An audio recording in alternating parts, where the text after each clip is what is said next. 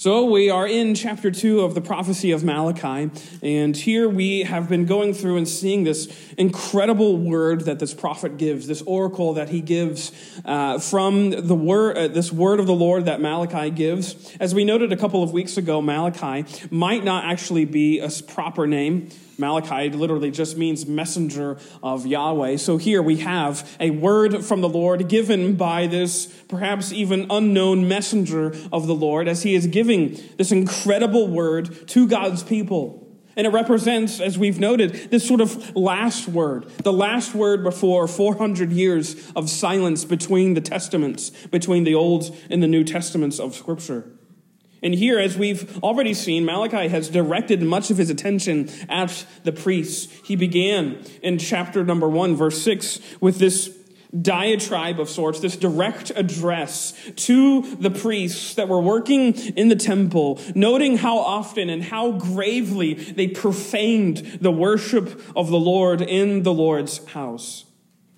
He began that there and he continues it here in chapter number two, verse one. He continues with much of the same fervor and energy, and I would even say with much of the same urgency for these priests to wake up, so to speak. Notice as he says, and now, O priests, this commandment is for you. I'm talking directly to you, you who have control and yes, have the charge of the Lord's word in the Lord's house. These words you ought to perk up and hear. Only this time, even as before, he opened up the wounds, we might say in chapter number one. He continues by, we could say, aggravating some of those wounds that the priests might have, some of the guilt that might be in the backs of their minds, by just reminding them of some of the consequences and some of the scope of their failure. We noted in chapter number one just how gravely they failed the charge that God had given them, how they had corrupted the Lord's table. Instead of leading people and exalting the name of the Lord with honor and fear, one of the ripple effects of the priest's failure was just botching their calling. As it says, as the prophet calls them out for. They actually appear to rather despise the word of the Lord. These, imagine something as egregious as that. This prophet coming to priests and telling those whose chief calling is to uphold the word of the Lord that they actually, they don't at all. They just despise it. And that's his charge to them. That's this, this prosecution that he gives to these priests. And he says it is precisely because they're not listening, as he says in verse 2 of chapter 2 if you will not hear, and if you will not lay it to heart, to give glory unto my name, saith the Lord, I will even send a curse upon you. And I will curse your blessings. Yea, I have cursed them already because ye do not lay it to heart. They might be saying something, but it's not getting into the roots of the problem. It's not reaching their hearts. It's not reaching their souls. This commandment of the Lord, they may be professing it with their mouths, but they're not either practicing it with their lives or preaching it to themselves, to their own souls.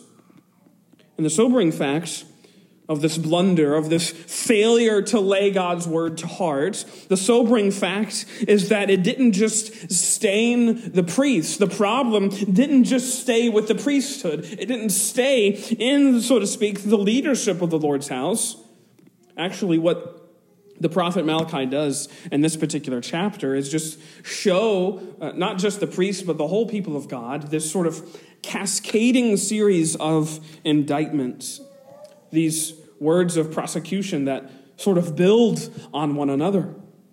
Which is just to say that the failure of God's people in one area trickled and ballooned its way into another area and then another. And it was affecting all of these different people. The failure of one affected the other.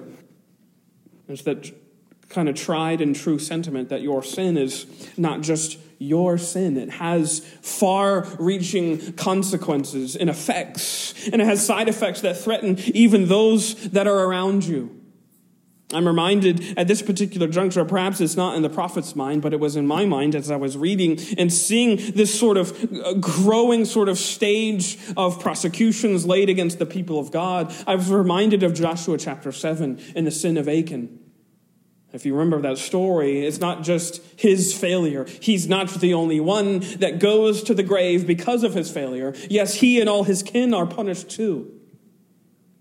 Your sin is not just your sin, it affects others. Your failure has side effects. And I don't think we often think about those side effects, those ramifications, often enough. But as God's word shows us, our sin doesn't just stay with us. And in fact, as the prophet's words, I think, say to us here, that when God's people, especially those in the church, when they fumble their calling, so to speak, as God's people, the very chosen ones who were chosen to be the salt and light of the earth, there are far reaching consequences that leave indelible marks on those who are around them. And I think that's what the prophet does here. I want to show you these. Uh, I've kind of classified or categorized the, the three sort of diatribes that the, pro, that the prophet goes on here in this particular, particular chapter into three different sections.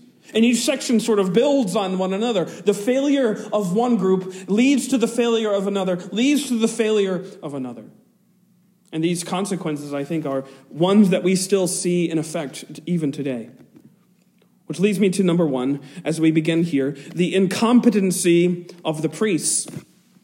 The incompetency of the priests, again, as he lays this charge before the priesthood, those who were specifically chosen to lead God's people according to God's word. He informs them again of this scope of their failure, how egregiously they have failed their calling as those who are supposed to be leading God's people according to God's word. As he says, if you will not hear, if you will not lay it to heart, to give glory unto my name, saith the Lord of hosts. I will even send a curse upon you, and I will curse your blessings. Yea, I have already cursed them already, because ye do not lay it to heart. As we noted from the previous chapter, the priests had already begun sort of fostering and nurturing a very uh, dishonorable culture of worship, we might say. One that was uh, wholly irre- uh, irreverent towards the things of the Lord and the Lord of hosts himself.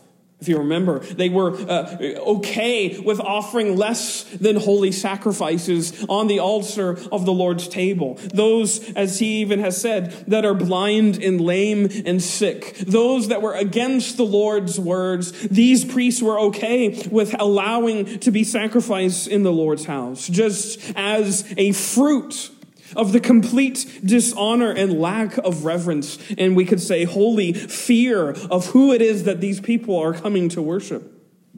Instead of honor and fear, as the prophet says in chapter 1, verse 6, there was indifference, there was contempt.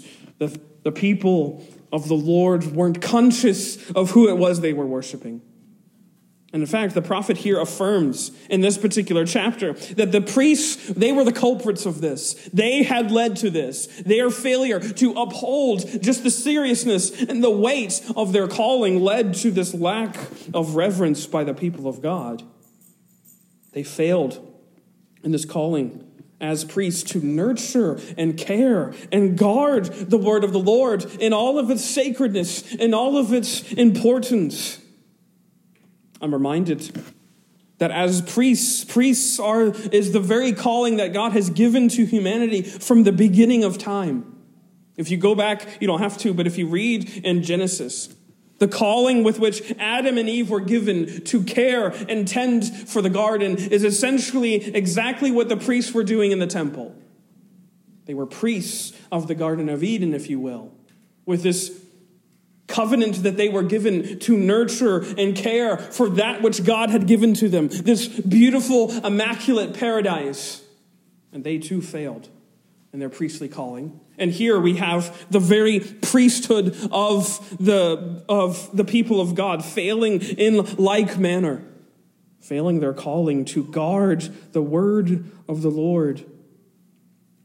And here the prophet proceeds to expose the hearts of these priests that they were far more vile than they let on.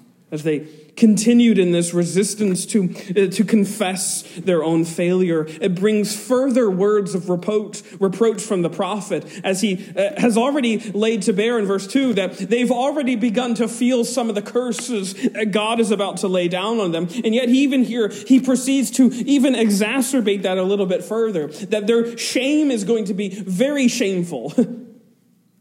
public humiliation. As he says in verse 3, I will corrupt your seed and spread dung upon your faces, even the dung of your solemn feasts, and one shall take you away with it.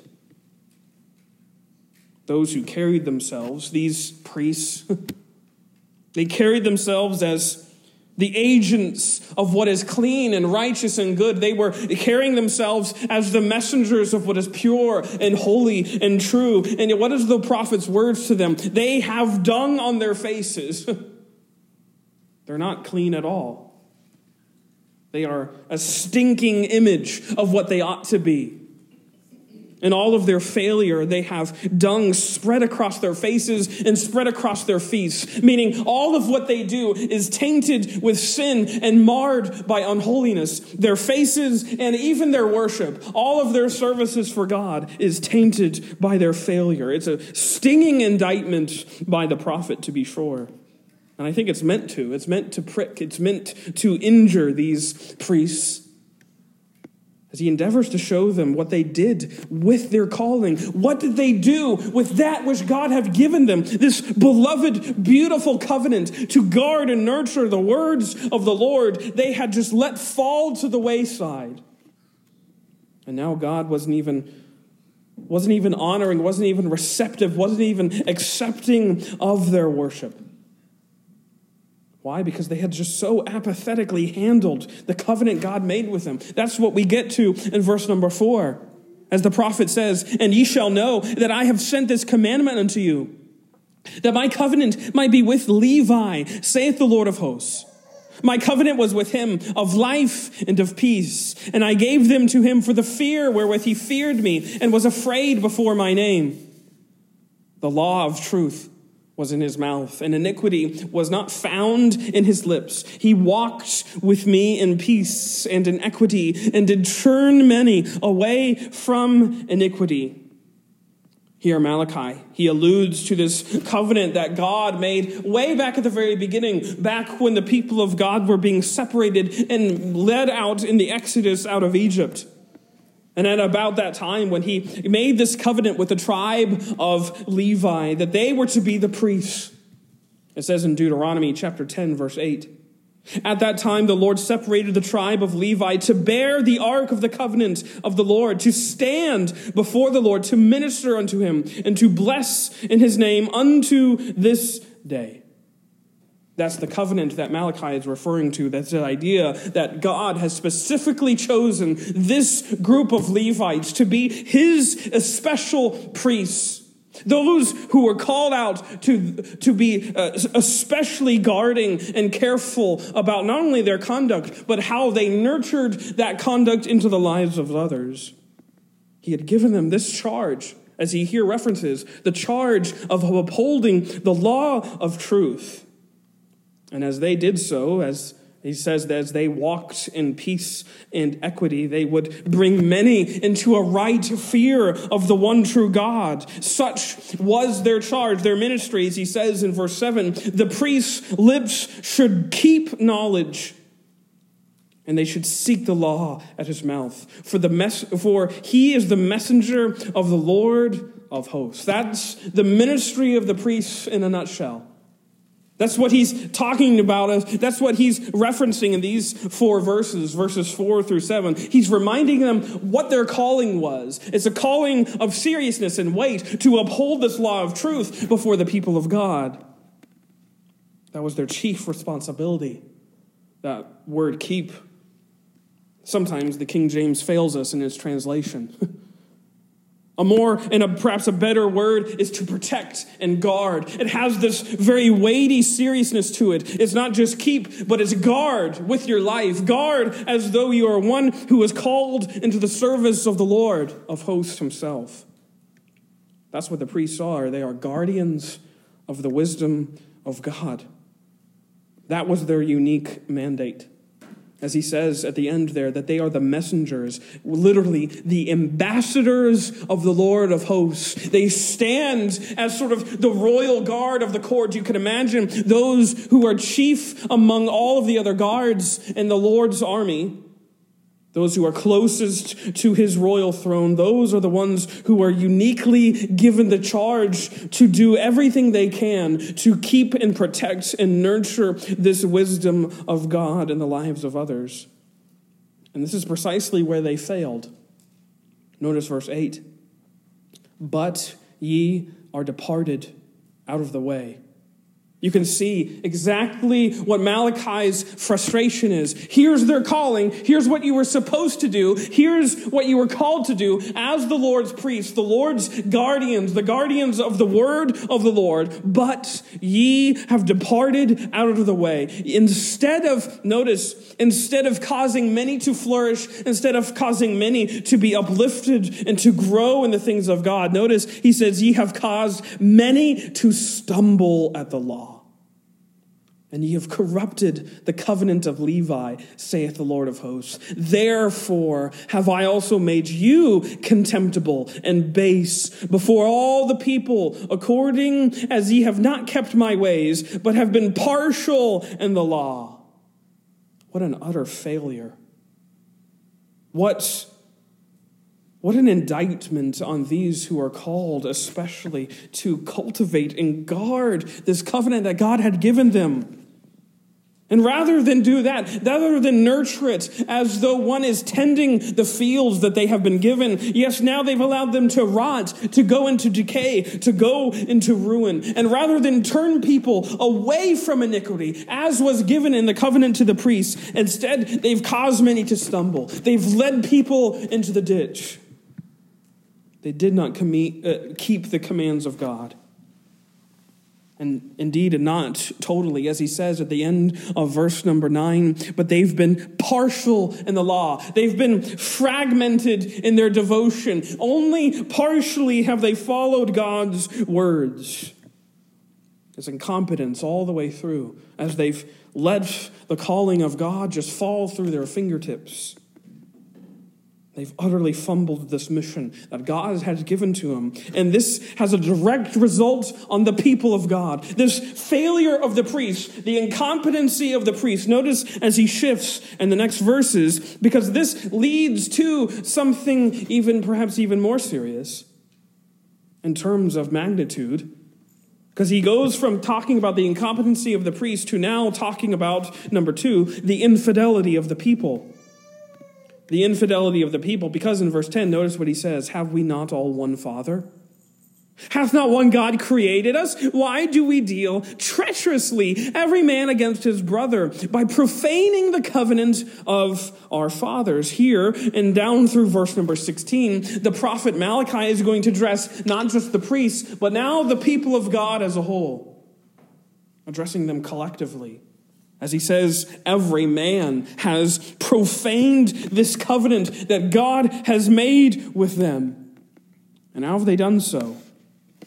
Well, his charge is a curious one. And you'll notice this word which appears in verses 10 and 11 and 14 and 15 and 16. Notice what he says again Have we not all one Father? Hath not one God created us? Why do we deal treacherously every man against his brother by profaning the covenant of our fathers? Judah hath dealt treacherously, and an abomination is committed in Israel and in Jerusalem. For Judah hath profaned the holiness of the Lord, which he loved, and hath married the daughter of a strange God. You'll notice that word treacherously occurs again in 14 and 15 and 16, and he's getting at the heart of his accusation. The heart is the seriousness of their failure. The, the failure of the priests has led to, we could say, treacherous living by the people of the Lord, which is just what it means treasonous, unfaithful living. The priests debacle and failure to uphold their calling uh, results in the hearts of the people of God being turned to treason, being turned to ruin. And this, the prophet says, is evidenced by the people's disregard for the Lord's word. As he goes through here, what he's calling out is this shameless acceptance and approval of intermarrying with those from strange lands, as he would say, those who hail from wor- the worship of strange gods, as he says there in verse 11. They've profaned the holiness of the Lord, which he loved, and hath, inter, uh, hath married the daughter of a strange God. The Lord, he says and continues, will cut off the man that doeth this the master and the scholar out of the tabernacles of Jacob, and him that offereth an offering unto the Lord of hosts. And this ye have done again, covering the altar of the Lord with tears, with weeping and crying out, insomuch that he regardeth not the offering any more, or receiveth it with good will at your hand. They've plunged themselves into, into infidelity. The priests allowing the covenant of God to be broken, to be fractured, by allowing strange gods to come in and affect, and we could even say infect the people of God through that uh, pagan worship. And again, this is something God has warned about many ages ago. Go with me to Deuteronomy chapter 7. Deuteronomy chapter 7 here we are once again warned. The people of God are warned against this very thing from the very beginning. At this giving of the covenant, they are warned of what this would do. Deuteronomy 7, verse 3 says, Neither shalt thou make marriages with them, thy daughter. Thou shalt not give unto his son, nor his daughter shalt thou take unto thy son. For they will turn away thy son from following me, that they may serve other gods so will the anger of the Lord be kindled against you and destroy thee suddenly. He's very serious about this calling. It's a calling to purity and to fidelity to the things of the Lord, to guard the worship and the hearts of God's people. He gave this as a part of the covenant, not to fall into the intermarrying of those from strange lands. And yet, what do we find even in Malachi's contemporaries? Go with me to Ezra. Ezra chapter 9. As you might know, Ezra was somewhat around. We could have him, he's placed, uh, Malachi is placed sort of the end of Ezra, the, or the, the, in the tail end of Nehemiah. Ezra chapter 9, notice how he calls out the people of God for this very same thing. Ezra chapter 9, verse 1. Now, when these things were done, the princes came to me, saying, The people of Israel and the priests and the Levites have not separated themselves from the people of lands, doing according to their abominations, even of the Canaanites, the Hittites, the Perizzites, the Jebusites, the Ammonites, the Moabites, the Egyptians, and the Amorites for they have taken of their daughters for themselves and for their sons, so that the holy seed have mingled themselves with the people of those lands. Yea, the hands of the princes and rulers hath been chief in this trespass. So it's not just the people specifically, but it's the priests most egregiously. They have taken a part, uh, taken part in this failure. Nehemiah likewise, go to Nehemiah chapter 13, a few pages over. Nehemiah chapter 13, he calls out the people of God for the same thing. Nehemiah 13, verse 23 says, In those days also saw I Jews that had married wives of Ashdod, of Ammon, and of Moab, and their children spake half in the speech of Ashdod, and could not speak in the Jews' language, but according to the language of each people. And I contended with them and cursed them and smote certain of them and plucked off their hair and made them swear by God, saying, Ye shall not give your daughters unto their sons, nor take their daughters unto your sons or for yourselves. Did not Solomon, king of Israel, sin by these things?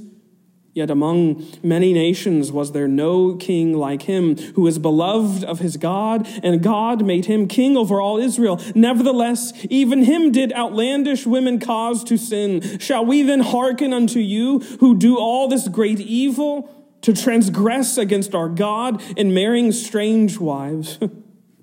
you can see what he's getting at, what both, and all of these words of the Lord are getting at. It's not It's not some sort of racial thing, so to speak. It's not that God is prejudiced against those of other nationalities. It's a theological thing, it's a covenantal thing. By allowing this sort of door to creep open, by allowing your sons and daughters to intermingle with those of other lands, as he says, strange and outlandish lands of those who hail from pagan gods, you allow the people of God to be, uh, yes, adulterous in their worship and in their faith. And the result of which, as we've noted in Ezra and Nehemiah and throughout all of the history of God's people, the result of this little door being creeped open is a massive jettisoning of God's word out of the hearts of the people. That's what it results in. That's what Nehemiah is calling out, what Ezra is calling out, and what God's people were warned of, of, of very early on. And it's interesting how Nehemiah, even so many centuries removed from the failure of Solomon, he brings the people's minds just back to that moment. You might remember 1 Kings chapter 11 is that particular moment wherein the, the people of God are brought into ruin. Solomon, the greatest, the wisest king who ever lived, who brought Israel to the peak of its power, what is he undone by? His failure to keep himself pure and aligned with the covenants of the Lord. It is still wreaking havoc on God's people to this day, in Malachi's day, this failure to abide by the word of the Lord. Here, listen to what he says in verse 14, Malachi 2:14. Yet ye say, so he lays out this charge against them. Your failure for dis, in your disregard of the things of the Lord has resulted in this. And yet ye say, he says, wherefore? Because the Lord hath been witness between thee and the wife of thy youth, against whom thou hast dealt treacherously. Yet is she thy companion and the wife of thy covenant? And did not he make one? Yet had he the residue of the Spirit, and wherefore one? That he might seek a godly seed. Therefore, take heed to your spirit, and let none deal treacherously against the wife of his youth. For the Lord, the God of Israel, saith that he hateth putting away. For one covereth violence with his garment, saith the Lord of hosts. Therefore, take heed to your spirit, that ye deal not treacherously any more the people's willful intermarriage with those whom God had forbidden is just a consequence of their, in, their adulterous hearts. It shows just how, uh, how much they were living in infidelity and unlawfully according to the words of the Lord, running counter to all that God had commanded. This is the fruit of a deep dilemma that is re- abiding in the hearts of God's people, that God's word was being flatly ignored. So we can see here the lack of reverence in the house of the Lord led to a lack of regard in the people of God. The incompetency led to infidelity, and now, even, even perhaps even worse than all of that, it leads to lastly the inversion of the principle. So we have the incompetency of the priests leading to the infidelity of the people, leading ultimately to the inversion of the principle. Listen to the words of the prophet at the close of the chapter. Ye have wearied the Lord with your words. Yet ye say, Wherein have we wearied him? Wherein ye say, Every one that doeth evil is good in the sight of the Lord, and he delighteth in them. Or, where is the God of judgment? The words of the prophet here are devastating, bringing to bear the awful effects of when God's word is ignored. All of this inattention to the things of God, this irreverence, all of this has led to God being just drained by their words, by their ceremonies. When he says he is wearied by their words, he is just tired of their talk. The priests and the people, their religion was just one of words only. It's like coming into church and appearing good and saying you'll do better, and then you walk out the doors and have no care or regard for the things that you have just promised or vowed to do. It's just a lot of talk. And God says, I'm wearied by it. I'm exhausted by it. I'm exhausted by those who think that they can just talk and that's all I'm looking for. There was no substance. There was no reverence. It was just a show. It was just a charade. And this was evidence by their insistence that God took delight in those who were doing evil. Again, as he says, how have we wearied him? How have we exhausted him? Because you've inverted the very principle of God. As he says, everyone that doeth evil is good in the sight of the Lord, and he delighteth in them. This is a full blown affirmation of treachery. This is treason at its core, where now, instead of promoting God's holiness, they're actually calling unholy things holy and holy things unholy. It's inverting the very principle upon which God's word stands that He is the God of holiness who loves holiness. And here the people and the priests are spitting upon this covenant of the Lord, leading to infidelity and disloyalty. And now, not just failing to promote the goodness of God's word, they're actively promoting its opposite. Here they are making, in effect, making war against what they were duly charged to uphold. It reminds me of that verse in Isaiah chapter 5, verse 20, where the prophet calls upon the people of God for calling evil good and good evil. You know, I think all of this, this entire chapter, is one that we ought to take to heart very seriously, very significantly. Because I think what's happening within churches all across this country, even right now, is similar in many ways to what the prophet here is declaring and calling out. I think the American church has sufficiently inverted the principle of God's holiness. I think that's why you get churches and even, yes, entire denominations affirming and promoting and upholding everything that runs counter to the clear commands of God's words. You have churches openly accepting those of homosexual lifestyles to be priests and preachers in their midst.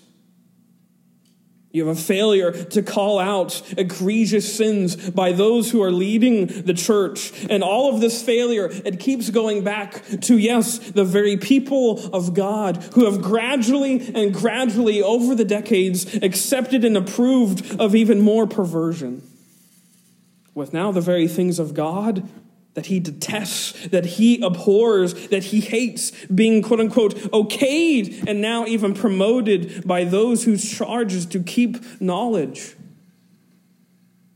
That's what the church is for. Again, as we've noted before, I think when Malachi calls out the priests, yes, he's speaking to men like myself, whose charge it is to uphold the words of the Lord but it's not just preachers that I think he has in mind. Because again, we are all the priesthood of the believers, as we know from the New Testament. He's calling out the church. I think the truth of God is in the gutter, and I think it got there because of the church, because its failure to uphold it, its failure to keep it in the center of all that it says and does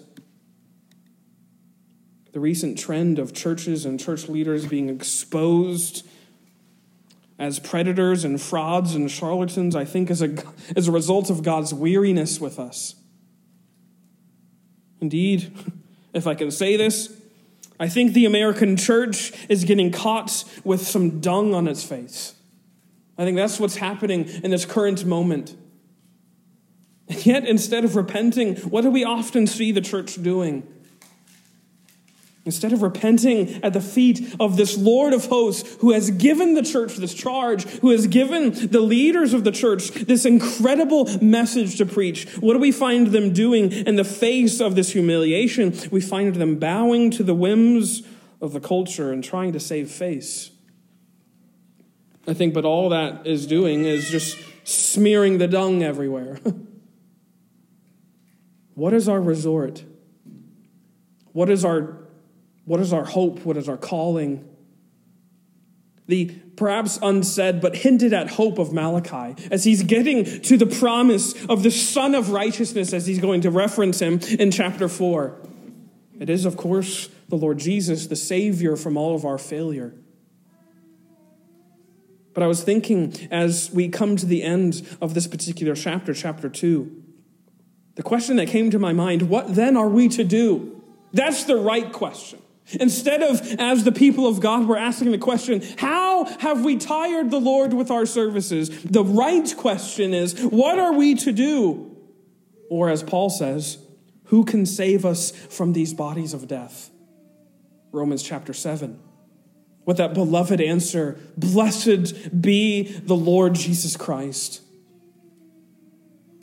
We, like the people of Malachi, or the people Malachi addresses, are forced to see that our only hope is, yes, ironically found in the very one we have spat upon, the very one that the people of God have ignored. He's the one in whom all of their hope is found, the Lord of hosts himself. And it is only as we bow in reverence in penitential fear at the feet of this one who is the one true God that all our treachery is taken away. And then we are made whole. Because God in Christ has made a way for us to be rescued. He's made a way for us to be pulled out of the miry clay, from that pit of dung and destruction. He's called us out of that. And the way out is just simply repent and believe. That's what we are called to. That's what the people of God are being called to. Again, as most prophets, what is the prophet doing? He is calling out the people for a specific reason. He's calling them out to make things right. He's leading them on the road to repent and believe. And you see, the, the thing is, most of the time, we don't want to open up that door. Like the priests, we're very closed off to this idea that we could have failed the Lord. How have we done this? Where have we, where have we wearied you? Where have we despised you? Where have we gotten off track? You see, the irony of repentance is that you're acknowledging what God already knows about you. He sees and He knows the profanity that lives within our souls, within our minds, within our hearts. He sees that corruption that's on the inside. And so repentance is just being honest with what He already knows. Is being honest with the one who has made you. That's what the prophet is calling the people of God to. Being honest with the Lord of hosts, who has called them out and called them, yes, to a holy calling, to uphold and, yes, to keep knowledge. And I would say, even at this particular moment, he has called us, the church, to the same calling. How are we guarding the wisdom of the Lord? How are we keeping it center in all that we do and say, not just here in the church amongst its functions, but out in the midst of the lives that we live amongst those in whom we live with? How are we guarding the word of the Lord in our hearts, in our minds, in our actions? My prayer is that we, as Stonington Baptist Church, would be given the humility and the grace to see how much, yes, perhaps even we have failed that calling, but how much we have a hope in the one who has given us this calling. And as we go out and live our lives as the priests of God, may we keep that knowledge central, first and foremost. May we Learn from the failure of these priests to, yes, reverence and fear the Lord, to keep knowledge, to uphold the words of the Lord, and to lead the people of God, as it says there in verse number six, in, pre, in peace and in equity. May that be our calling. May God, and His grace, lead us along the way. Let us pray.